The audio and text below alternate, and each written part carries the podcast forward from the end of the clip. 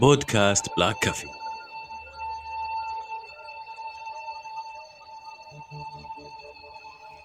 في البداية الملك الأسطوري سكارفيس أعظم قصة وبداية وسيطرة وحكم لحيوان على الإطلاق ملك بالفطرة.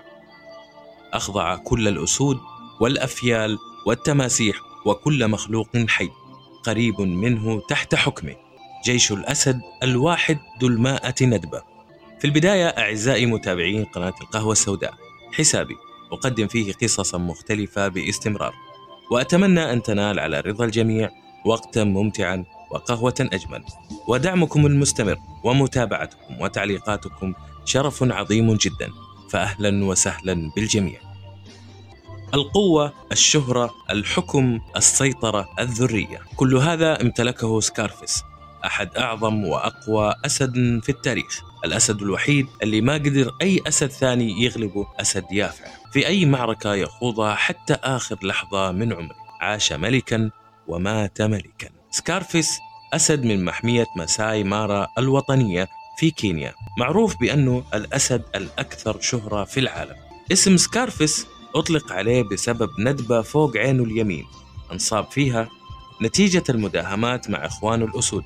كانت تخاف وتهاب منه تماسيح المستنقعات الضخمة في المحمية. سكارفيس في فترة حياته يقول خبراء الحياة البرية في كينيا بأنه قتل أكثر من 350 ضبع وكمان سيطر على مساحة 400 كيلو متر مربع سيطرة كاملة بالإضافة إلى 900 أسد بالغ كانوا تحت حكم وسيطرة سكارفيس داخل مساحة 400 كيلومتر مربع وعلى عكس الأسود الثانية. تركت الندبة على وجه سكارفيس أثر داخل نفوس ومحبي البرية على مستوى العالم. سكارفيس هو الأسد اللي يعكس شخصية سكار في فيلم سيمبا المعروف والشهير. زي ما قال المصور راندل بول في الحياة البرية الإفريقية طبعا وهو وأخوانه سيطروا على محمية مارا الوطنية خلال فترة حكمه كان هو الحاكم الفعلي لمنطقة كينيا وأوغندا أكثر بقاع الأرض شهرة بالأسود. حكمها لمدة 12 سنة وهي أطول فترة حكم في التاريخ. من المعروف تتراوح الفترة اللي يحكم فيها الأسد القوي المنطقة من ثلاثة إلى خمس سنوات. كان سكارفيس أول أسد يجند أخوانه معاه وأسماء أخوانه سيكيو وموراني وهنتر والغريب يعطيهم نفس السلطة تقريبا لأن أخوانه عاشوا معاه في نفس المنطقة وأنجبوا أشبال أثناء تواجد سكارفس وهذا يخالف العادة في علم السلوك الحيواني عند الأسود عامة. فكان الأخوة الثلاثة يحاربون مع بعضهم أي حيوان يهاجم المجموعة وهذا طبعا سلوك نادر فريد جدا ما حصل قبل كذا في عالم الأسود. دافع الأسد سكارفس عن أرضه تقريبا قرابة ال 130 أسد قال الفريق المختص بتصوير ومتابعة سكارفيس إنه خرج مجموعة كاملة من التماسيح من منطقته بعد ما افترسوا واحد من أشبال المجموعة واللي يميز سكارفيس إنه ما افترس أي إنسان خلال مسيرته وحياته في المحمية بالرغم من دخولهم المستمر لمنطقته والعرين اللي مسيطر عليه. سكارفيس ما كان يرحم الضباع أبدا قتل في حياته مجموعة حوالي 400 ضبع لوحده بأنيابه وأسنانه بدون تدخل أو أي مساعدة من أخوانه وهو الأسد الوحيد اللي انتصر على حيوان فرس النهر البالغ في معركة فريدة ووحيدة. سكارفيس صاحب الفيديو الشهير اللي ظهر فيه ضد قطيع من الضباع على طريق سريع في الليل وأنقذوه أخوانه في آخر لحظة. كانت هذه آخر مرة يكسر سكارفيس قواعده الخاصة ويهجم بشكل فردي.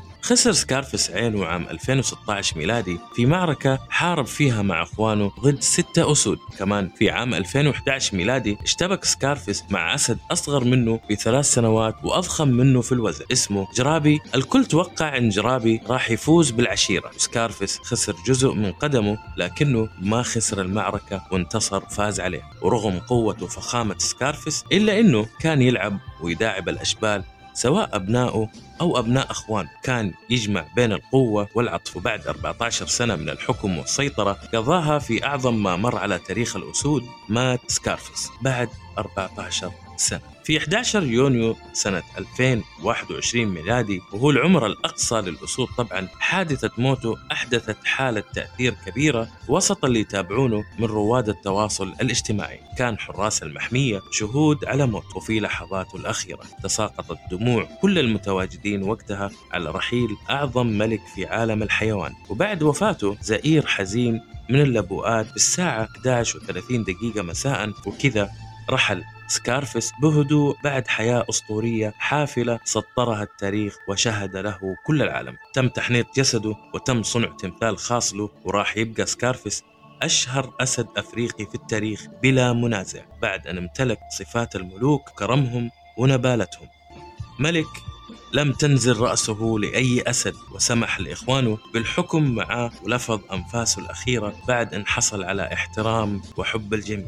يوجد تقرير جميل من قناة جوابك على اليوتيوب وكذلك الرائع والمتميز في تويتر في جمع أجمل الثريدات. الجميل تاكتو أنصحكم بمتابعته. أتمنى أن يكون ما قدمته نال على رضاكم ولأستمر أكثر.